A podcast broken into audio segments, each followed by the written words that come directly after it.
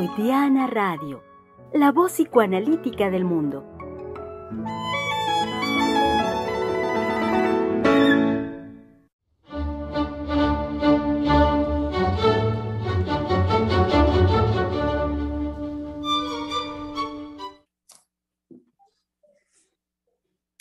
Segundo intento de transmisión y aquí estamos. Esperemos que estemos y estemos escuchándonos correctamente. Es, por supuesto, una excelente oportunidad para convocarlos, público querido, público fiel de este espacio Freudiana Radio, la voz psicoanalítica del mundo, para que de ya en este, a partir de este momento, por favor, mándenos mensaje. Inmediatamente, repórtense, repórtenos si nos escuchan, si nos escuchan correctamente, si la señal está saliendo de forma adecuada. Entonces, requerimos de ustedes, así es que rompan, dejen lo que están haciendo y por favor, mándenos mensaje, díganos, sí, bien, manitas, lo que sea.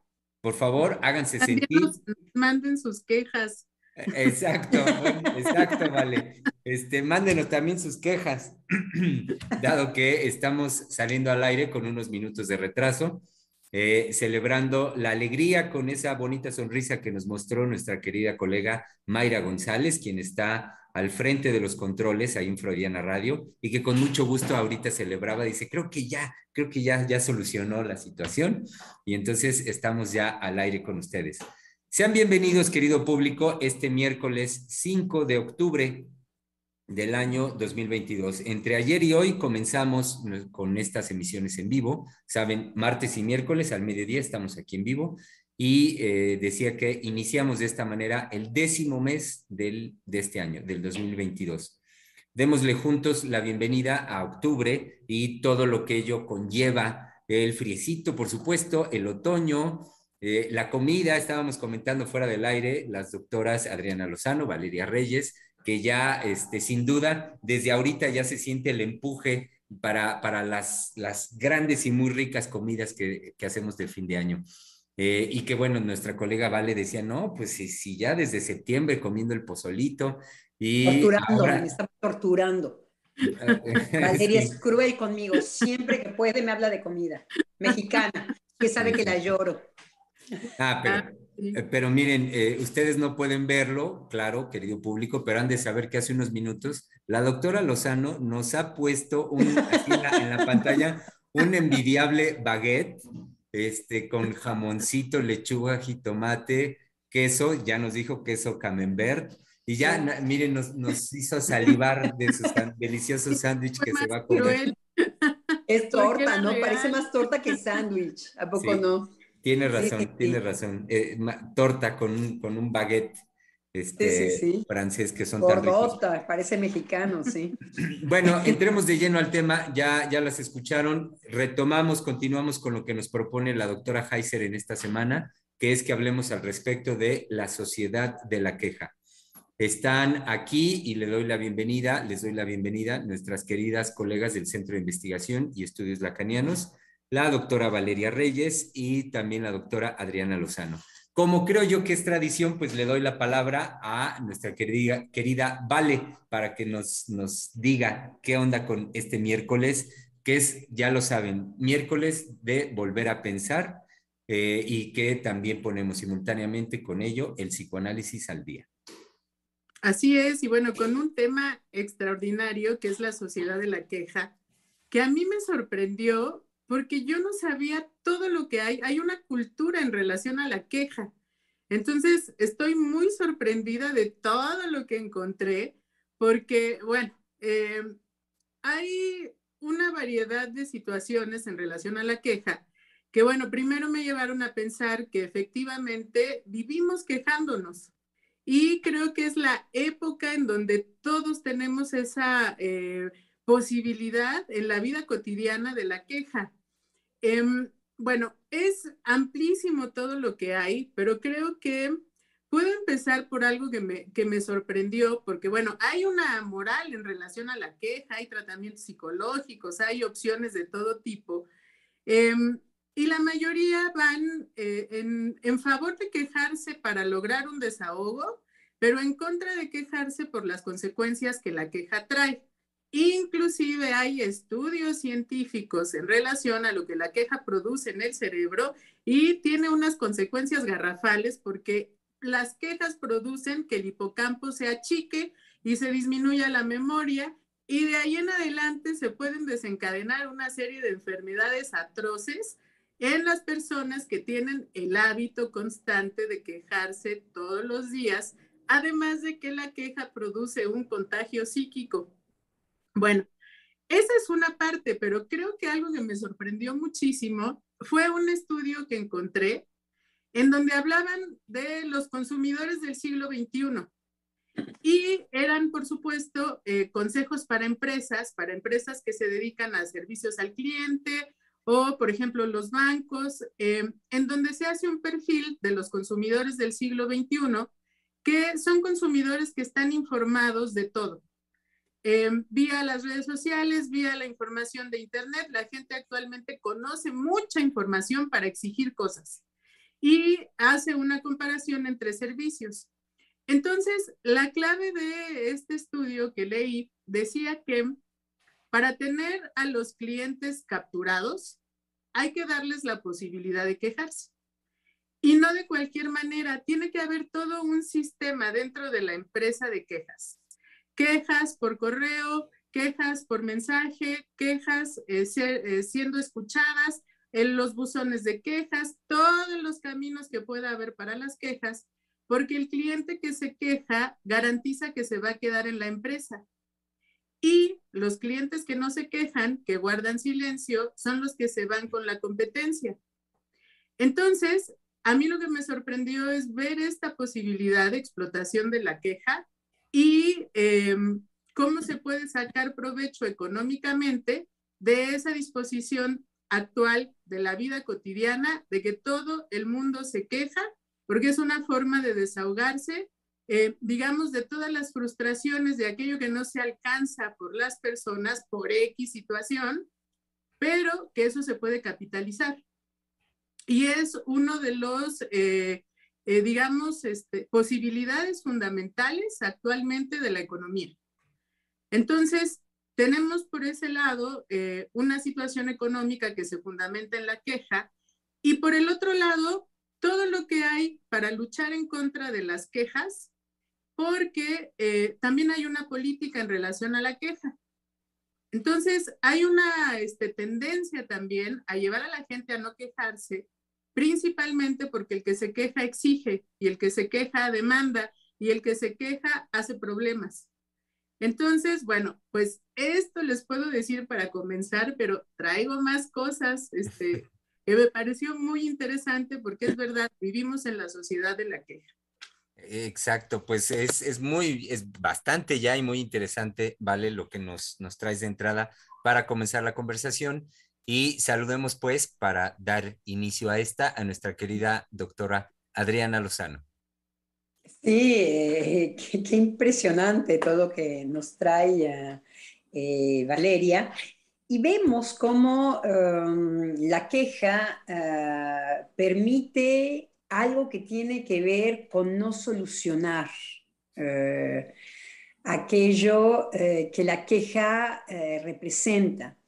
Eh, lo habíamos ya figurado ayer, lo estamos volviendo a pensar hoy, en donde eh, eh, vemos que puede ser explotable. Porque, por lo que está diciendo Valeria, en el estudio que ella entró es especialmente, la queja busca más del lado del reconocimiento, entonces es, es puede muy rápidamente entrar en aspectos terapéuticos, simplemente ser escuchada.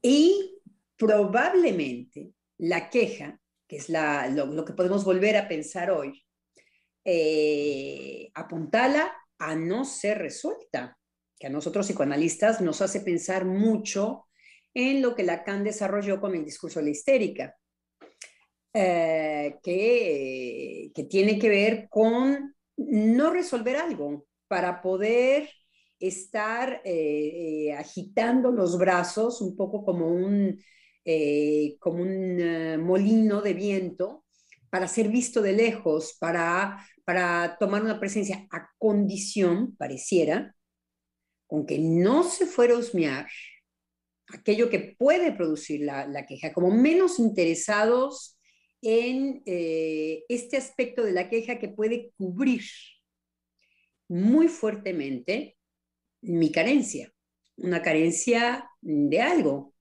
O por ejemplo, eh, ¿qué podría ser eh, para, para, las personas estar pidiendo? Una especie de limosna, es una limosna muy particular el de la queja. También nos podemos quejar de los otros.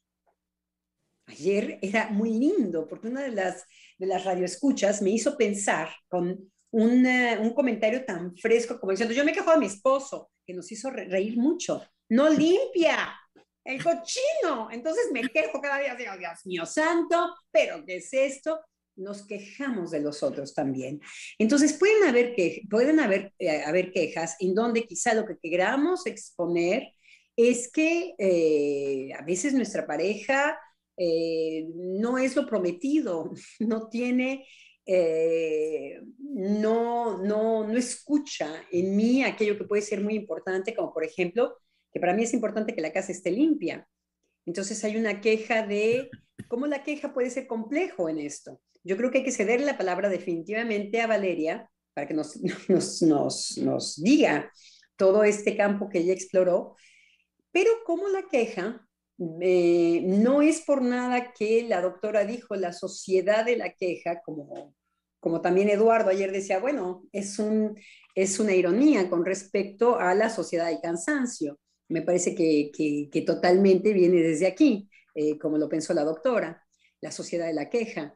¿Por qué? Porque tanto la sociedad del cansancio como la sociedad de la queja, hay algo que finalmente se queda en la superficie, algo que se manía, eh, que se explota, eh, que se hace grupo, lo que estaba diciendo Valeria. Entonces, vale, te cedo definitivamente la palabra. Sí, y creo que esto que menciona es muy importante porque en la mañana que hablaba con la doctora, ella me decía que precisamente el título de la Sociedad de la Queja era una respuesta a este filósofo este, coreano eh, eh, cuando habla de la sociedad del cansancio. Eh, y yo le decía a la doctora que si algo descubrí con todo lo que leí es que la gente nunca se cansará de quejarse. Entonces, yo, le decía, el filósofo coreano está equivocado porque la gente tiene un entusiasmo siempre que se trata de quejarse. Entonces, la doctora me decía que por favor anunciara que va a escribir un libro que se va a llamar La Sociedad de la Queja como respuesta al, filósofo coreano y que lo esperen, que no este, se desesperen, que lo va a escribir porque es muy importante hablar de esto. Y ella me decía algo en relación al comentario de ayer de, la radio escucha, en donde la doctora me decía que la queja permanente no mantiene la relación amorosa, sino que cansa, eso sí. Entonces, bueno, que en el libro que ella va a escribir va a hablar de todo eso. Este, eso nada más es como ah, para abrir eh, la, espera de los este, radioescuchas del libro de la doctora, pero eh, me, decía esto, y bueno, para mí es impresionante ver todo lo que la queja abre, tanto este, de una forma superficial en la conducta como eh, psíquicamente hablando. Pero bueno, creo que en el psicoanálisis es otra cosa, pero sí, este, la doctora me señalaba que para el coreano, este filósofo, la sociedad era la sociedad del cansancio, que principalmente él habla de los efectos de la depresión a nivel mundial, pero que para el psicoanálisis es la sociedad de la queja. Entonces, creo que aterrizar la queja en el psicoanálisis va en otra línea y en otro sentido, eh, que creo que podemos aterrizar ahí más adelante, pero en, relación a lo que hay en el mundo de la queja, eh, bueno, es extraordinario. Eh, algo que leía, por ejemplo, en relación a esto de que el, este hipocampo eh, se achica, tiene que ver con toda una explicación neurológica de lo que ocurre en una persona que se queja constantemente, que es pesimista y que por supuesto tiene siempre emociones negativas, porque así le llaman. Tiene emociones negativas, entonces. Hay, positivas, negativas, buenas y malas. Exacto. estamos en este universo. Bien. Exacto. Entonces, de lo que nos hablan es que las neuronas hacen sinapsis. Entonces, cada vez que un grupo de neuronas hace sinapsis, se unen y acortan la distancia. Por ejemplo, cuando hay un pensamiento pesimista, ¿sí? Y hay una tendencia a la repetición de un pensamiento pesimista, las neuronas se agrupan y acortan la distancia de tal manera que para llevar a cabo un pensamiento positivo cuesta más trabajo porque la distancia entre esas neuronas es más prolongada. Y de ahí se crea un hábito constante de pensar, ¿sí? Negativamente y esto lleva como resultado una queja la persona que está en esa línea del pensamiento este, negativo y de la queja va a llevar a este, eh, crear una adicción, ¿no? Ya se escucha la adicción por ahí, ¿no? No, no, no, espéreme, ahí voy. Eh, lo que hace una persona que está en ese estado de ánimo es segregar cortisol. El cortisol es una hormona que, que produce el estrés. Entonces va a ser una persona que va a estar constantemente estresada y eso la va a hacer eh, em, eh, propensa a poder crear, por ejemplo, presión alta, diabetes u obesidad, que son las tres principales consecuencias que puede haber en una persona que se queja constantemente, además de que hace un ambiente negativo en donde se desenvuelve y todas las personas que están a su alrededor ¿sí? Se pueden sentir molestas de estar escuchando a alguien que se queja constantemente. Entonces, una vez que nos abren todo este panorama de lo que puede ocurrir a una persona que se queja, vienen los consejos, ¿sí? El número uno es, hay que meditar, ¿sí? Porque la meditación a nivel neurológico hace que las personas entren en un estado de ondas electromagnéticas en el cerebro que produce un descanso y una posibilidad de salir del estado de la queja. Entonces, es el remedio número uno. Sí, por supuesto, después vienen ya todos los conocidos de todas las terapias sabidas y por haber que producen una relajación, que hacen este, cambios de pensamiento, como la terapia cognitiva conductual, que este, produce eh, el cambio de hábitos de pensamiento. Entonces, en lugar de pensar en quejas y cosas negativas, vamos a pensar en cosas positivas. Em, todo lo que tiene que ver con la yoga y eh, eh, ese tipo este, de filosofía del espíritu, del alma, de traer cosas positivas a la vida, entran dentro de las posibilidades y, eh, por supuesto, el desahogo, que es la número uno y por excelencia, hacer catarsis. Y una vez, ah, bueno, porque hace rato nos decía la doctora Lozano, ¿sí? Que la queja eh, produce algo en donde no hay una resolución. Entonces, hay dos formas de las quejas. Una que produce una paralización en donde la persona se queda ahí en la repetición y otra que sí puede llevar a un cambio. Esa es... Pues, esperanza. exacto, exacto. Entonces, bueno, eh, hay miles de consejos para dejar de quejarse. Eso también me sorprendió porque hay manuales, hay este, pasos del 1 al 10 para dejar de quejarse. Eh, es, extraordinario. Bueno, yo no sabía que todo eso existía, pero hay manuales para dejar de quejarse y eh, dejar de tener eh, deficiencias de salud por ser una persona quejica. Entonces, quejica. sí, sí, sí, sí, este, así les llaman, ¿no? A mí se me hizo eso raro, me sonó como a quesadilla o algo así, este, pero son quejicos. Entonces, eh, está, bueno, toda esta parte que tiene que ver con la salud mental, eh, evidentemente, que se promueven las empresas, porque en las empresas hay mucha gente que se queja. Eh, algo que leí, por ejemplo, es que el 67% de las personas que trabajan, ¿sí? Odian su trabajo.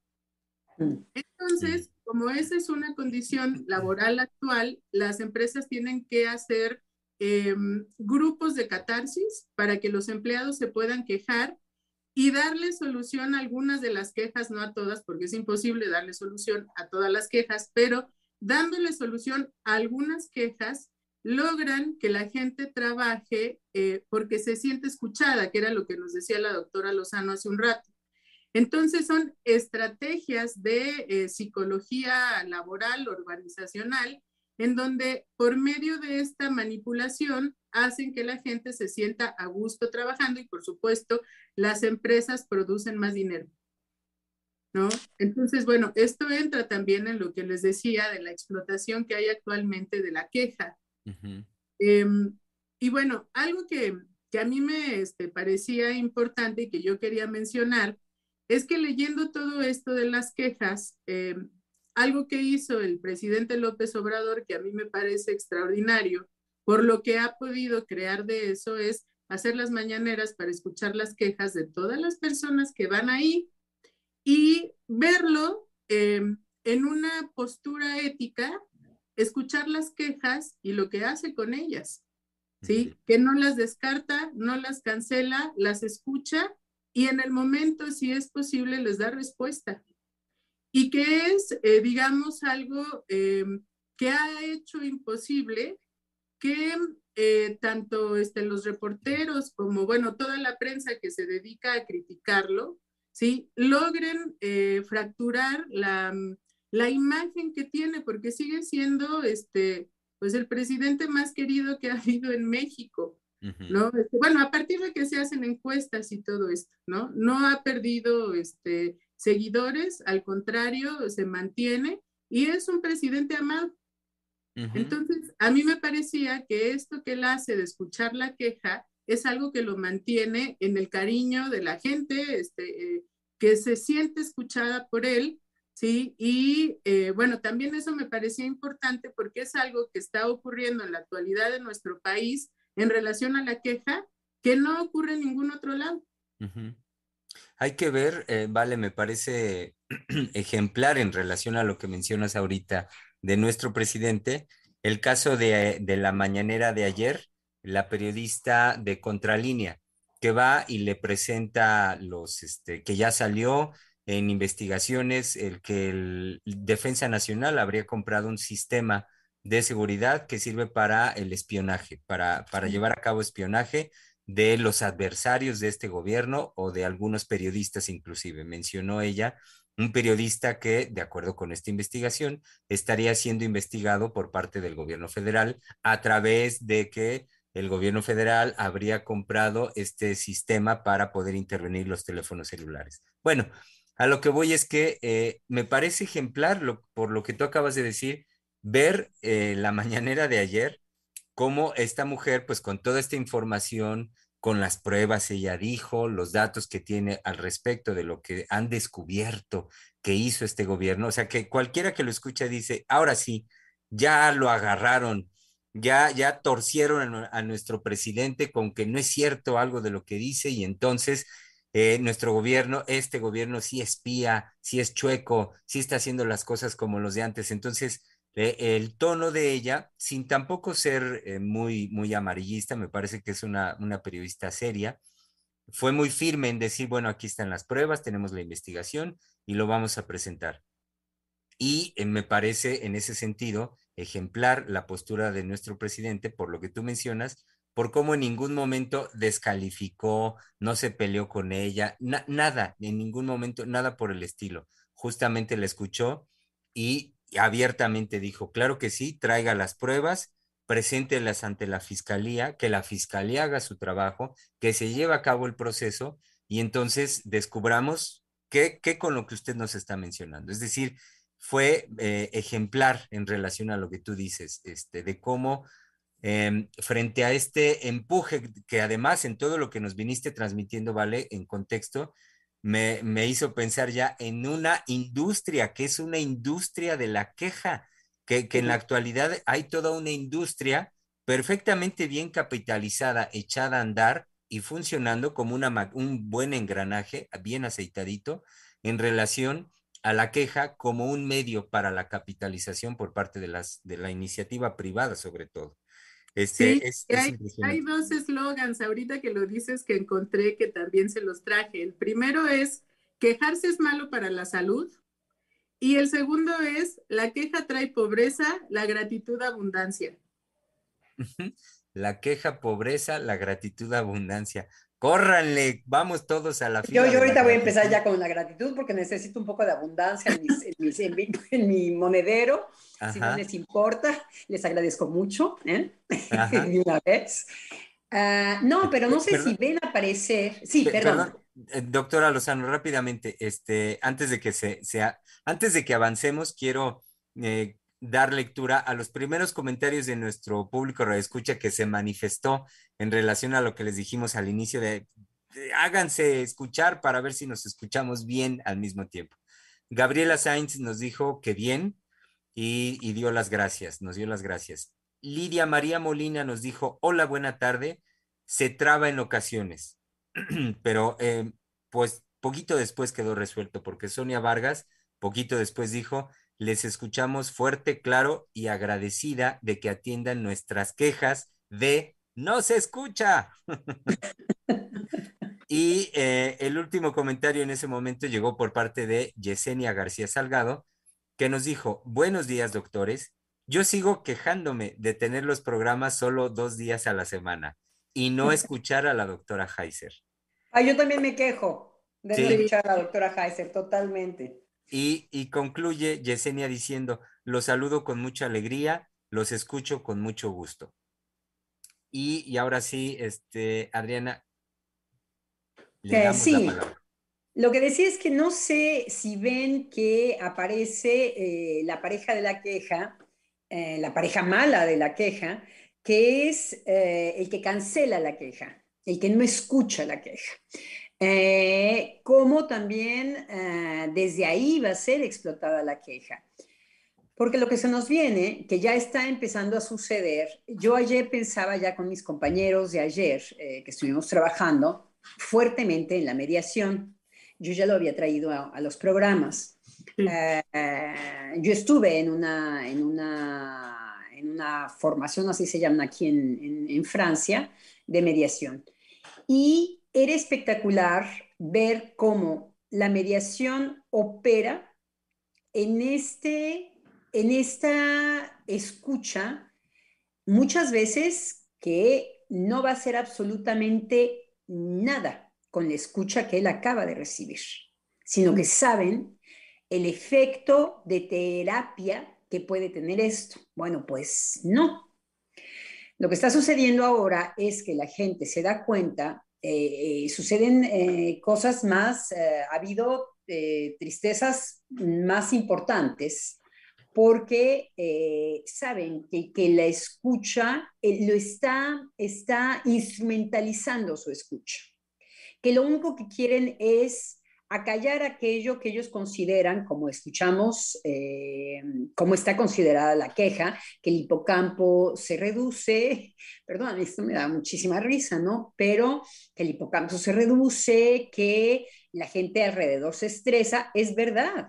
Es cierto que eh, yo he estado rodeada de, mujeres muy cerca de, mí, eh, de mujeres, fíjense, porque era lo que yo decía ayer, los hombres que me rodean, eh, ahora, hasta ahora tengo contacto con hombres muy jóvenes, muy, sí, muy, que, se quejan y se quejan y se quejan, pero mi pasado eh, eran mujeres. Y es verdad que eh, yo, me yo me podía poner de mal humor con la queja de, sistemática de ciertas personas de mi familia y quisiera los achaques y quisiera referirse a ciertas cosas. Que, a mí me podían de mal humor. Mm. Es verdad. La queja no nos deja insoportar, eh, no nos, no, no, soportarla, no nos deja indiferentes. Es difícil eh, estar con una persona eh, que se queja. Ahora, al mismo tiempo, sabemos que una queja tiene, ahora sí que muchísimas direcciones diferentes. Eh, puede haber, eh, si, puede haber catarsis, por ejemplo. Ahora, yo no sé a qué le llaman catarsis, ¿vale? Porque no me imagino en lugares de trabajo eh, situaciones catárticas. ¿A qué le llaman catarsis? A un desahogo, a que las personas se puedan desahogar de aquello que les produce un estado de tensión. Ya está con llanto y gritos y esto. Lo que sea, sí.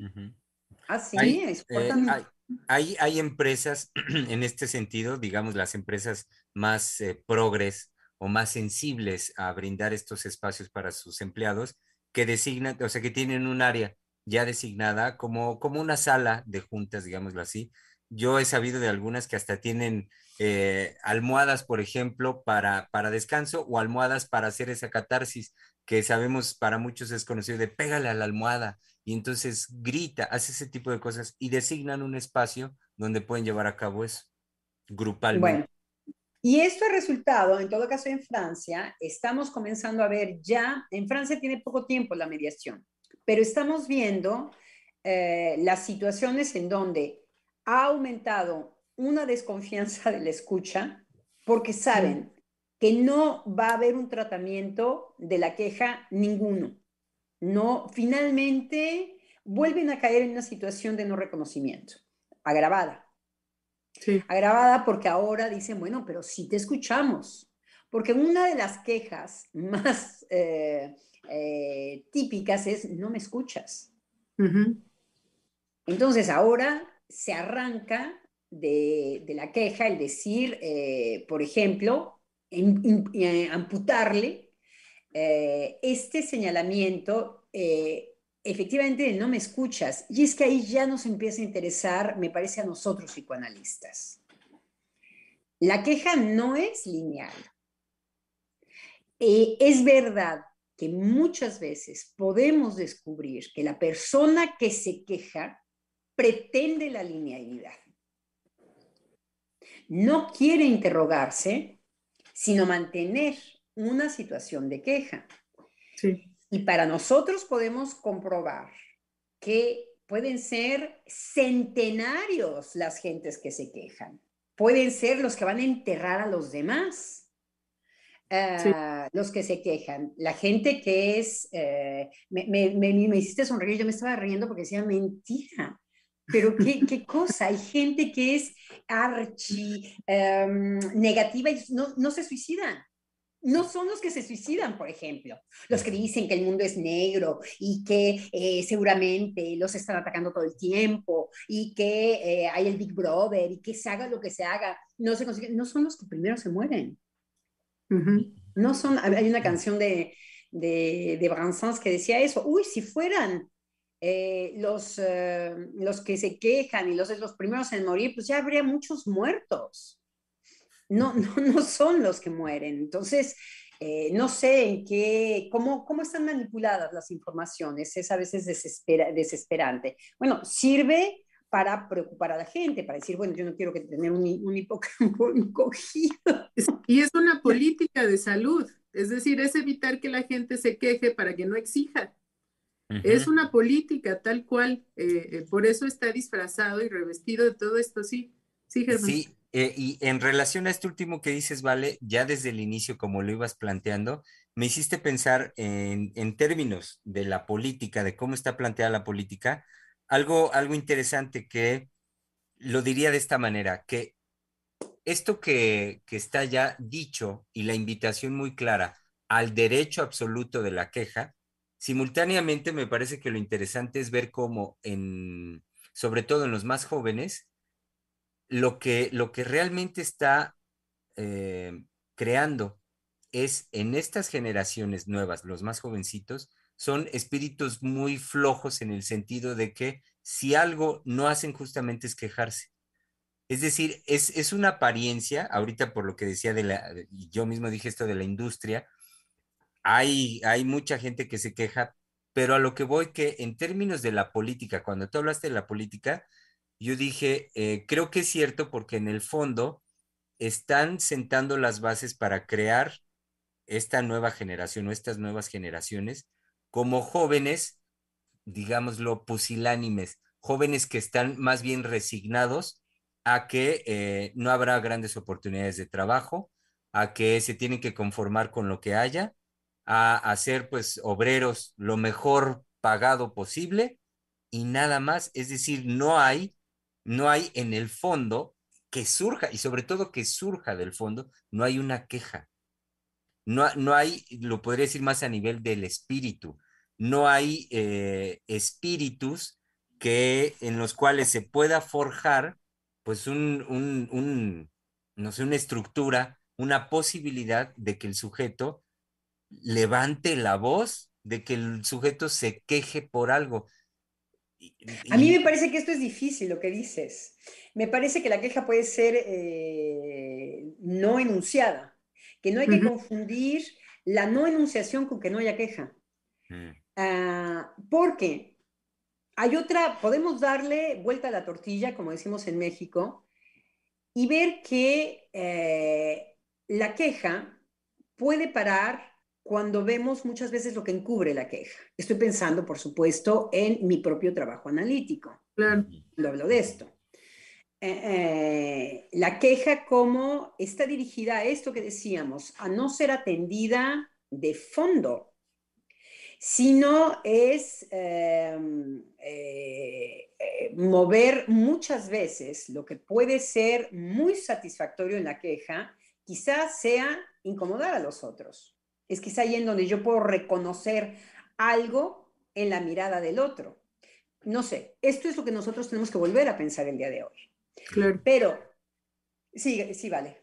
Sí, es que me hace pensar en, ah, bueno, a mí todo esto me llevó a reflexionar a la queja en psicoanálisis, que la entrada al psicoanálisis siempre es una queja. Uno va con un analista, hace una demanda de análisis para poder ir y, y este, decir su queja, pero que esa queja no se recoge en el decir explícito de la queja, sino que el analista sabe que la queja viene a manifestarse como algo en el orden de la pérdida, pero que es inconsciente, que la persona no sabe realmente esa queja a qué obedece en lo profundo de él, ¿no? Digamos. Em, entonces, eh, yo pensaba en esto de la queja se manifiesta como una pérdida en la satisfacción del sujeto, ¿sí? Pero que no se sabe qué fue lo que perdió Claro, por un lado. Yo siento que la demanda analítica, de hecho, ayer eh, eh, ya comenzábamos a hablar de esto,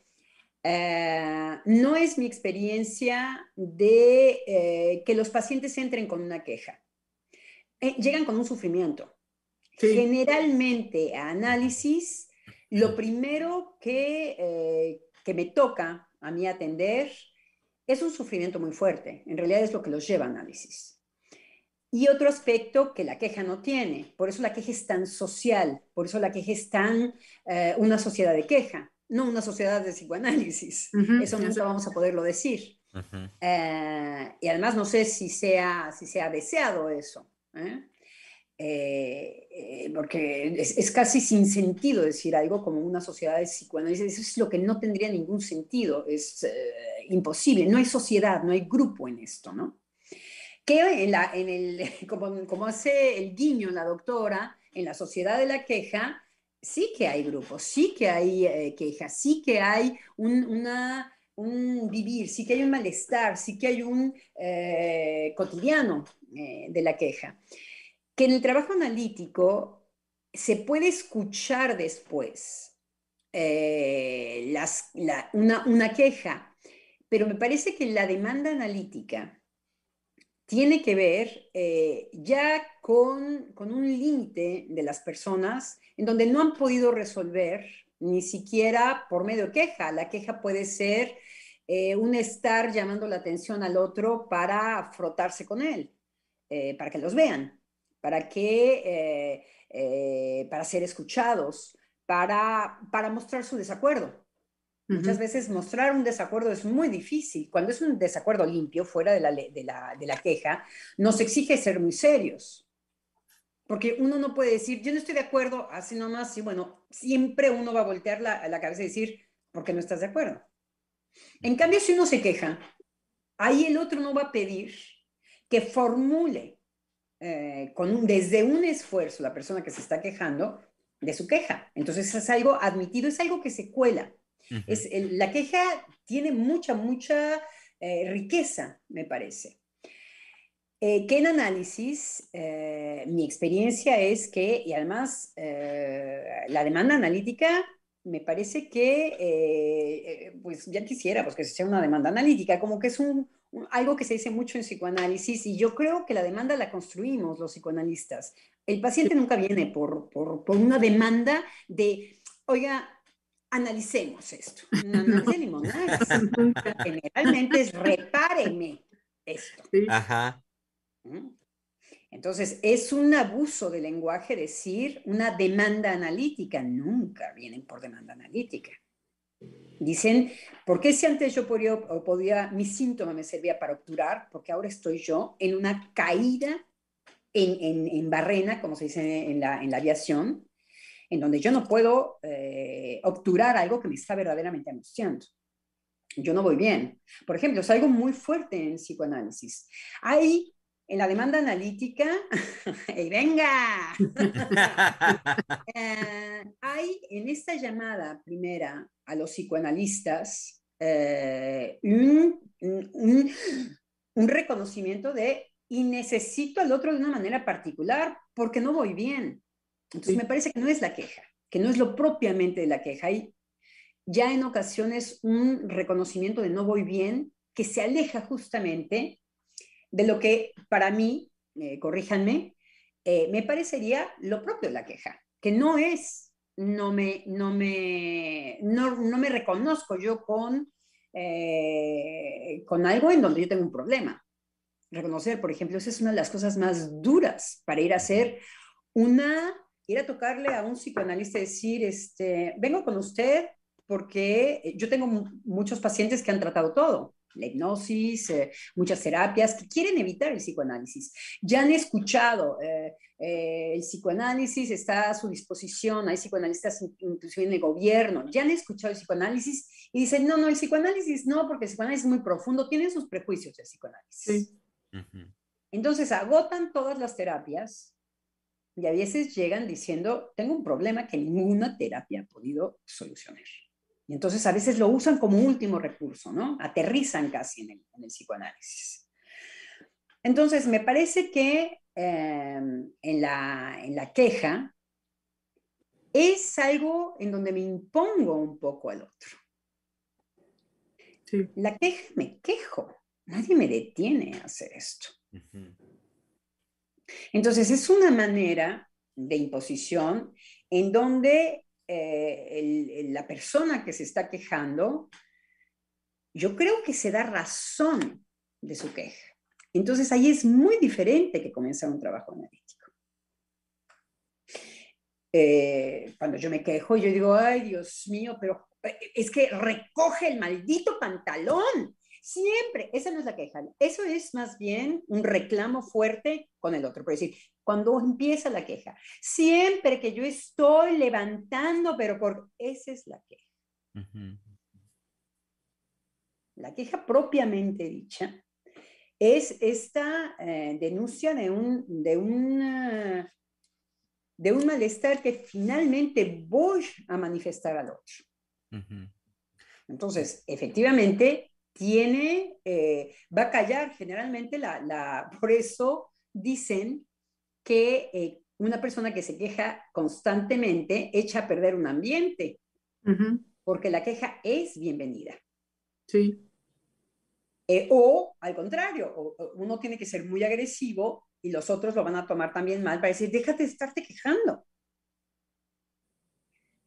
Entonces, y mucha gente, justamente en relación a lo que dices, disfruta enormemente de modificar los ambientes, de modificar la relación con el otro, porque a nivel de sensación es, eh, es muy satisfactorio venir a descargar, a tener esta sensación de la descarga y satisfactoriamente no tener que vérselas con eso, como lo decías ahorita Adriana, porque eso entraría ya en términos de un análisis, de hacer, llevar a cabo un análisis es el viraje donde uno voltea hacia sí mismo responsabilizándose de lo que está ocurriendo.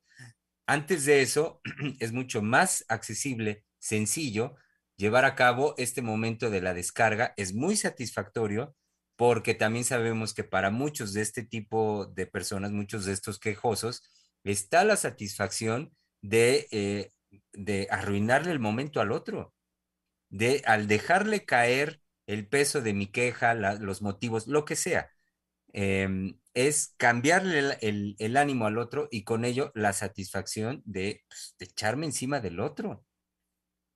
Y entonces saber que se puede tener una queja interna, no necesariamente en la enunciación, quizá em, como se van a, apagar las quejas, ahora vamos del lado de eh, la queja como un hecho social muchas veces bienvenido, porque justamente tiene un tratamiento que no es violento.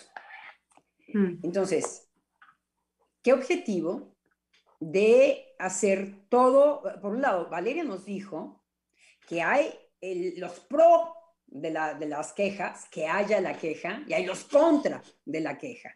La queja provoca pro y contra.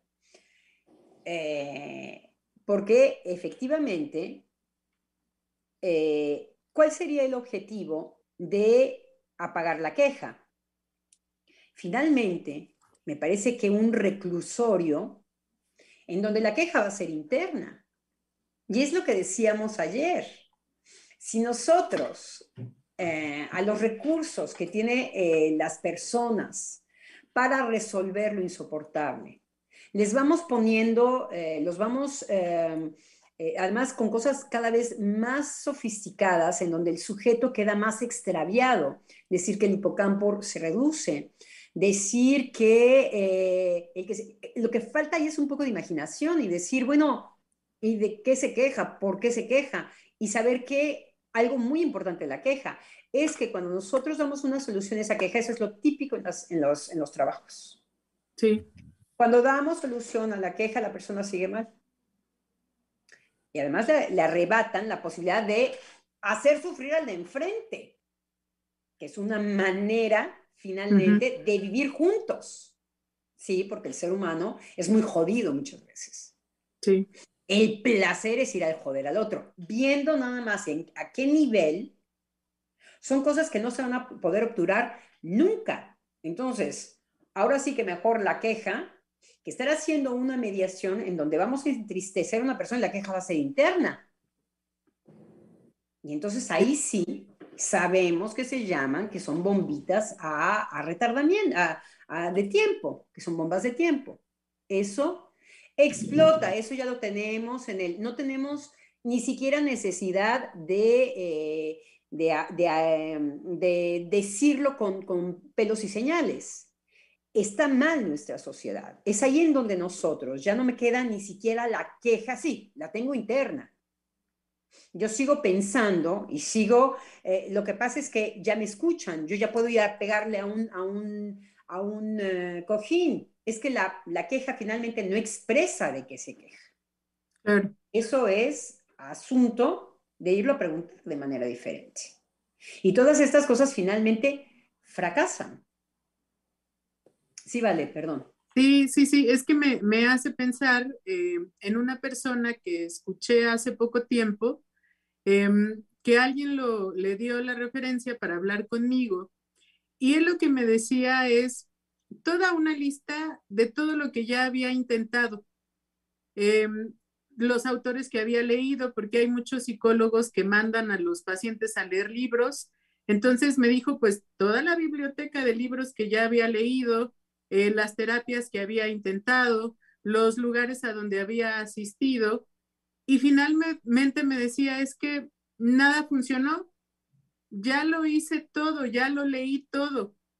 Y eh, la situación en particular de la que él me hablaba era que se daba cuenta que a partir de toda la frustración de haber intentado todo eso y no poder resolver su situación, había empezado a ir al gimnasio a hacer ejercicio hasta agotarse.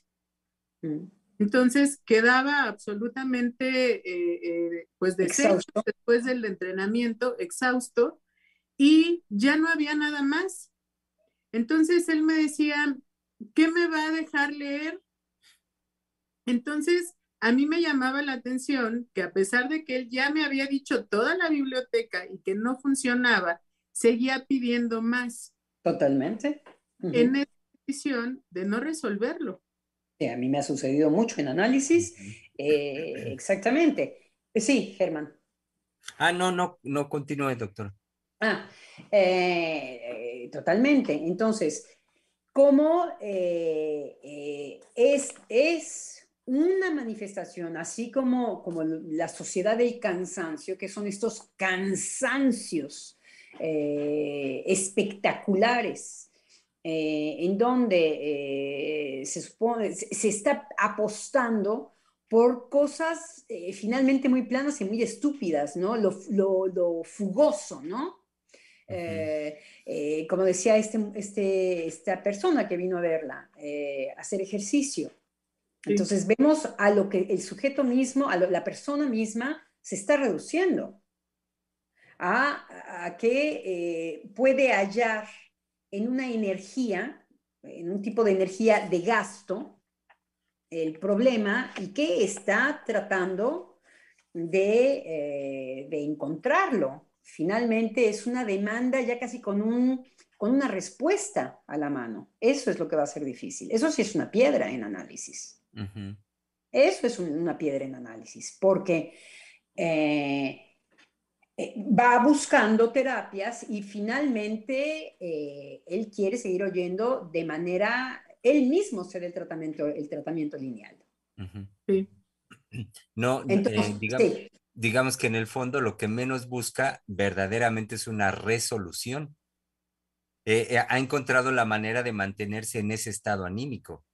podría ser de queja, quejoso, pero es, es Ahí es que no quiero usar la palabra. bueno, la, palabra que, me viene teórica este, de inmediato es la libido, vaya, es mantenerse en un estado muy particular de, ánimo, de satisfacción, no, no conscientemente, no dicho así, pero que manteniéndose de esa forma, lo que, a lo que menos apunta realmente es a una resolución, a una transformación de eso. Eso no lo sabemos. Vemos la dificultad. Es en lo que los psicoanalistas estamos ahora. No lo sabemos. Sabemos que, por ejemplo, consulta. Eso es enorme. Ok, terapias. Empezó por terapias hasta, quizá no sabe eh, eh, que Valeria es psicoanalista y de qué va la cosa, pero alguien le habló de Valeria y eh, hay, un, hay un padecimiento. Hay un padecimiento porque, bueno, hay el resto del mundo que ni siquiera se asoman al, al, al, gabinete de un psicoanalista ni, ni, les interesa. Entonces vemos que no, es una, es una roca a la, que, a la que se enfrenta Valeria, eh, en donde lo interesante ahí sería provocar un enigma. Pero no la tiene fácil. Y nuestras sociedades hacia lo que van es justamente a que no haya el enigma mismo que contiene una queja. Eso es lo que van obturando. Aunque ahí está toda la sociedad para mostrarles que todas sus explicaciones fracasan. Lo que no fracasa es la queja. Para ellos la prueba de que han rompido con la queja es por eso que yo decía, ojo Germán, con la enunciación y con la queja. Porque las pruebas que no pueden tener eh, científicas, matemáticas, si lo podemos decir así, químicas, matemáticas, físicas, ¿no? Estas pruebas tan impresionantes que son de la, de la física, de la matemática y de la química y de la biología, no siempre. Las matemáticas son las seguras. Es que yo puedo reproducir 2 más 2 son 4 y entonces lo puedo comprobar, ¿ok? Entonces, si yo acallo la queja, que no es lo mismo que no haya la, que no, que no haya la queja, eso sería, usted se ha dejado quejar, no, nada más que ahora ya no lo hago para molestar al grupo, por mi hipocampo, por, por todas estas razones que nos estaba diciendo Valeria. Ese es el cre esa es la creencia, la creencia funciona de esta manera. Yo creo en lo que me dicen, sobre todo hay algo, me siento escuchado, más creo. Más creo, por primera vez cuando me quejo, no me tratan de vieja eh, payasa, quejuda, cállate, ya no te soporto, me escuchan. Entonces, imagínense lo capcioso del... del, eh, por eso la tristeza es más profunda. Sí. Porque si bien para una persona era muy clara no ser escuchado y entonces puede tener un enojo, aquí ya es escuchada y la queja, y la la queja interna no se calma. De repente está, sí, en mediación eh, eh, es, una, es una técnica de lenguaje en donde eh, escuchas, escuchas la queja del otro. Y entonces mm. tratas de hacer que el otro escuche al otro. Esa es la, la, la, técnica de mediación con técnicas de lenguaje. Todas las técnicas de lenguaje que existen. Sí. Y sí, vale. Sí, nada más iba a decir que esa es la técnica de la empatía que es eh, tal cual lo que usted está diciendo, este, puesto como técnica, que hay que ser empático con aquel que se queja, hay que escucharlo, hay que ponerse en su lugar, que es que uno pueda escuchar al otro y reconocerlo, pero después de ahí ya no hay nada. Entonces es empujar eh, a esto que usted está diciendo, a que se acaben los recursos y que la queja interna no se resuelva. Y eh, hay una especie de desolación en la situación porque una vez que se acaban las explicaciones y que la gente se queda en la misma situación de esto no cesa, esto que siento no para, entonces ahí es donde ya cae en un vacío que es eh, verdaderamente entristecedor por un lado y ya no hay de dónde agarrarse. finalmente es tocar ese vacío, bueno, que yo podría decirlo así, pues es un vacío de muerte, en donde ya no hay nada, ¿no? Entonces, bueno, pues eh, ahí eh, el psicoanálisis sí surge en una dimensión distinta, pero pues no toda la gente que está en esa situación tiene la posibilidad de tocar la puerta de un analista, ¿no? Entonces, bueno, pues de ahí ya los saltos son a empastillarse, este, ir con el psiquiatra, eh, tratar de calmar eso por otros medios, eh, pues que ya son más radicales, ¿no? En, donde este, son, digamos, las posibilidades a donde se van dirigiendo todas estas manifestaciones y estas técnicas para poder eh, acallar la queja. Y que eh, el dame, que es, que es algo que puede ser feroz en la queja, es dame, lo que me das no me deja satisfecho. Eso es lo que es interesante en la queja. Que justamente la queja no quiere ser eh, eh, reparada, es lo que, es lo que veíamos. Eh, aunque el marido se levante y haga el menage, lo va, el, menage el, el que hacer, lo va a hacer mal. Sí. Lo va a hacer mal. y luego, cuando va a tratar de hacerlo, hasta que efectivamente no está ahí, no está ahí, no está ahí, y es que no está ahí. Eh, algo que es interesante, y vemos cómo Valeria se frenó, cómo Valeria cuando tenía que hablar del vacío, cuando tenía que decir, bueno, ok, pero, ok, ¿qué es lo que pues, sucede, no? Eh, digamos que una vez que eh, hicieron todos estos tratos, ¿no? ¿Qué les pasa a las personas, no? Cuando han hecho ya mediación, ya los han escuchado, ya los, ¿en qué tipo de, de vacío caen? Pues es que casi, por eso lo dijo muy lindo, dijo en un vacío como de muerte. Tuvo que clasificar el vacío. Sí. Vacío no hay más que uno. Sí, exacto, sí. Por eso Valeria empezó a decir, bueno, ¿cómo digo lo? Eh, eh, dijo, tiene que ver con la muerte, con lo mortífero, que es lo que se va a manifestar. Eh, claro, porque el vacío es insoportable. Por eso es aquella pérdida eh, en donde uno no sabe que ha perdido, en realidad. Entonces crea una especie de eh, eh, algo en donde ya no me sirve todas mis representaciones, toda mi historia, inclusive puede haber una apatía, ya no me interesa, que es lo que decía ayer Misael en el caso de los jóvenes. Misael, que siempre nos trae este torito que, con petardos, que nos dice, mm, ustedes sí, pero cuando tienen a un joven enfrente que les dice, mm, me vale, ¿como para qué? Me vale.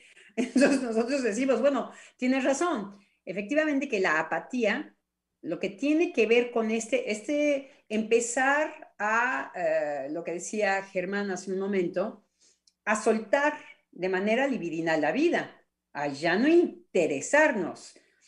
Es efectivamente la experiencia de un vacío en donde de todas maneras le voy a hacer un tratamiento. Lo que Eh, eh, si nos vamos a lo, más espectacular, como pueden ser em, las, em, el autismo, ¿ok? Es un tratamiento de lo humano. No vemos animales autistas. Quiere decir que hay un tratamiento de lo psíquico. Lo que pasa es que ya no está la palabra, ya no está el discurso, sino lo que se ausenta es eso. Bueno, hay una relación con el vacío de esta índole. ¿Y qué vemos en muchos, en, los autistas eh, severos? Se golpean contra las paredes. Contener lo corporal no deja de seguirse representando, en donde tiene que haber un choque con lo otro. Un choque con lo otro. Lo que no podemos es hablarle al autista. Pero sí nos damos muy bien cuenta que por eso hay muchas terapias de contener al autista en los brazos. Porque sabemos que lo que sucede es que lo de afuera es un vacío, como si ustedes estuvieran, como si su cuerpo fuera algo que no los contuviera. Sí. Como a veces estas experiencias de uno va a bucear o estás eh, en el aire muy alto y que sientes que hay una especie de vacío que ya no te contiene. Eso es, son experiencias otras. Mm. Con eso, los seres humanos o construyen del lado de lo social, van ya eh, es, efectivamente esas experiencias o te llevan a decir, a ver, de aquí yo cómo me salgo, o lo obturas, hace semblante, ah, no, entonces creemos que esto es el que el, hipocampo se hace chiquito y entonces, y entonces te agarras de ahí como chango, ¿no? Así debe ser eso, debe ser, ¿sí? O lo puedes soportar hacer entradas y salidas. El arte lo hace muy bien. El arte es insoportable porque un artista siempre está en, no va a saber si va a ser visto, si no va a ser visto. Está siempre manteniéndose en esa situación eh, de una especie de, herida. No hay garantía. ¿Cuántos artistas, eh, hijos de su madre, cuántos artistas alcohólicos, cuántos artistas, pero sí que mantienen una dinámica en donde hacen arte con el vacío muy particular. Nos da una cachetada. Entonces, lo que Valeria no podía decir es que efectivamente hay experiencias del vacío en donde se, y lo que eh, Germán lo decía al revés, cómo la libido se encarama o cómo la libido justamente se empieza a desencaramar. Pero de todas maneras, habrá un tratamiento humano. Puede ser el, el del encuentro de la violencia, que es el que más caracteriza a nuestra sociedad. Nuestra sociedad está en perversión y violencia guerra de sexos, abrir al otro, te voy a mostrar como que eh, eres un imbécil, no vales nada para mí. Eh, nuestra sociedad así es un poco, tiene esas lindas características. Hay la melancolía, por supuesto.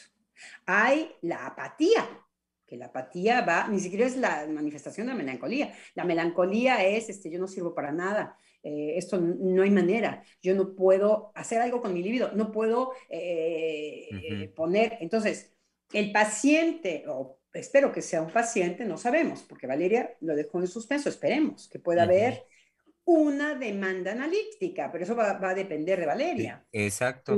ahorita, ahorita, Adriana, en cuanto dices el paciente y haces una reserva, yo de inmediato lo asocio con la postura ética en sí en psicoanálisis, de no dar por hecho absolutamente nada al inicio. Entonces, el paciente, pues veremos, veremos. Y que esto eh, lo tomé de inmediato, Adriana, para señalar la radical diferencia con, con lo otro que nos trae Vale de inicio, que es esta industrialización de la queja, que me parece en un sentido, relacionándolo con esto, lamentable por cómo puede ser una manera, pues incluso ya capitalizada, ya industrializada, de callar de callar lo, lo íntimo que sí pudiera haber en la queja de cada uno, en el decir de cada sujeto de lo cual se puede quejar, de lo que es menester. Entonces, cuando se hace eh, esta industria, como nos lo decía Vale, pues ya incluso están las frases, los modelos, los tiempos, formas, todo para que uno lleve a cabo su queja.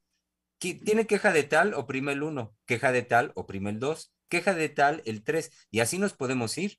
Entonces, como toda esa industria está muy bien maquinada para acallar lo que, a diferencia del análisis, es menester poder ser escuchado. Y lo que es natural en el ser humano. El ser humano se queja. Eh, eh, eh ok, permítanme, este, denme oportunidad porque nos quedan ya cinco minutos del programa y quiero dar lectura a mensajes que hemos recibido por parte de nuestro público Radio Escucha. Aura Ugalde nos dice lo siguiente. Escucharles me conduce al recuerdo de cuando iba en el colectivo y se subía de repente una señora. Por su aspecto, pareciera como un ama de casa. Eh, pareciera eh, como un ama de casa. De repente, rompe el silencio para expresar sin límite ni pena todo aquello de lo que se quejaba, las labores escolares de sus hijos, cómo estos manchaban el uniforme, el dinero, la economía, el transporte, la educación de su mamá, en fin. De repente, eh, de repente que sí había unos que le contestaban, de repente otros que no podían ni verla. Así estuvo todo su recorrido hasta que llegó a su parada y se bajó con sus bolsas de mandado y sus hijos detrás de ella.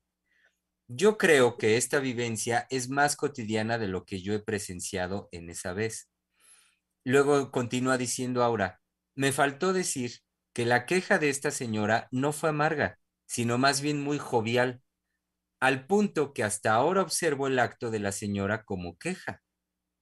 Uy, no me quiero ni imaginar cuando esa señora se queje con profunda amargura, interminable lista que nada más de imaginármelo me estresé.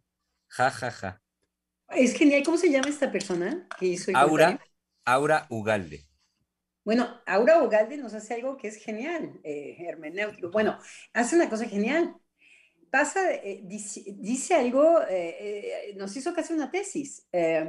¿Cómo, mm, lo que va en, ¿Cómo le llama Aura a esta queja una, una queja jovial? Sí. Para decir, si es de esta dimensión, o sea, ella nos trae ah, como, la, como lo apasionado de la queja, que bueno, que si fuera una queja amargada, hay nana.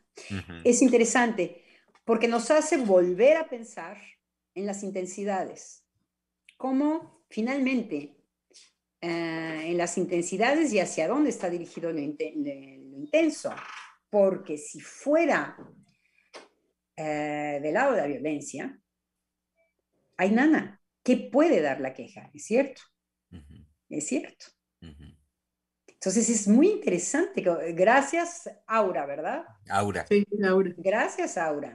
Sí. Mm. También nos escribe Georgina Venegas eh, dos mensajes. El primero dice, saludos muy amados doctores desde León. Un paciente dijo, el psicoanálisis es profundo, qué miedo.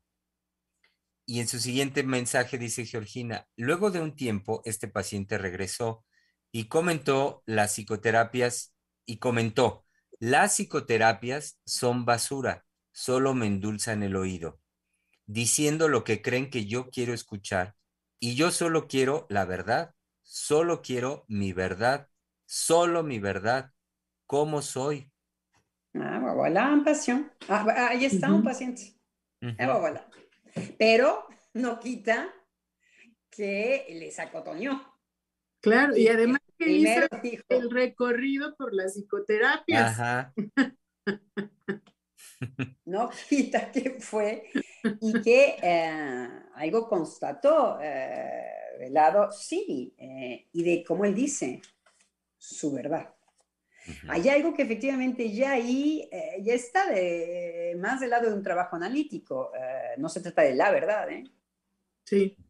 además es, es, muy interesante porque habla de me dicen lo que yo quiero escuchar. No me escuchan. Como está dicho perfectamente. como efectivamente hay eh, escuchas y escuchas, justamente lo que estábamos diciendo.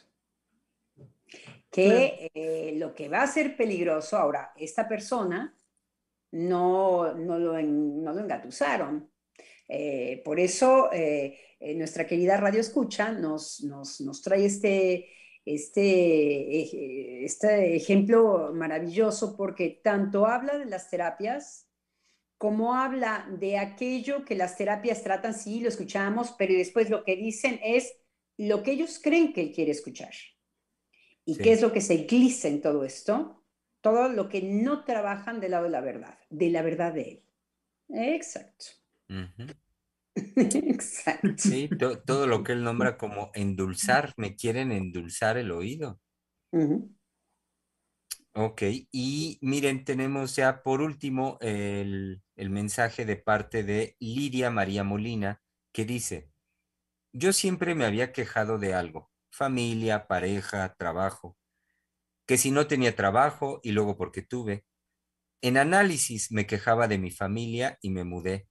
Me quejaba de mi trabajo y renuncié.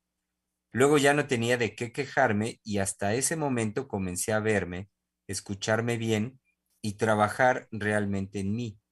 Confieso que a veces me quejo de mí misma, pero he aprendido a hacer algo al respecto. Excelente.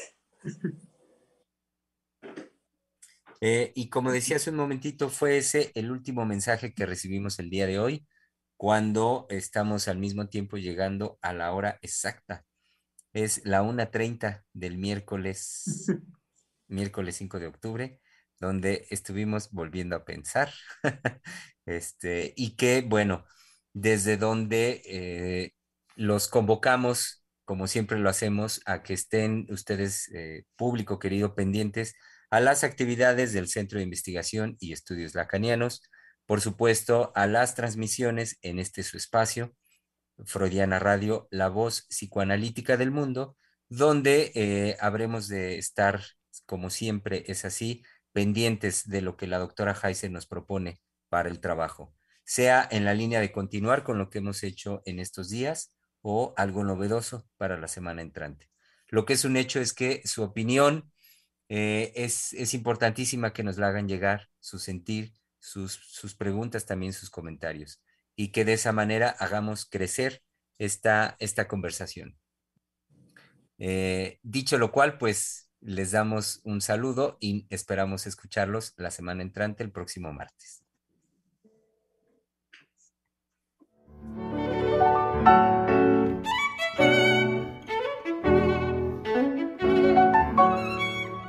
Freudiana Radio, la voz psicoanalítica del mundo.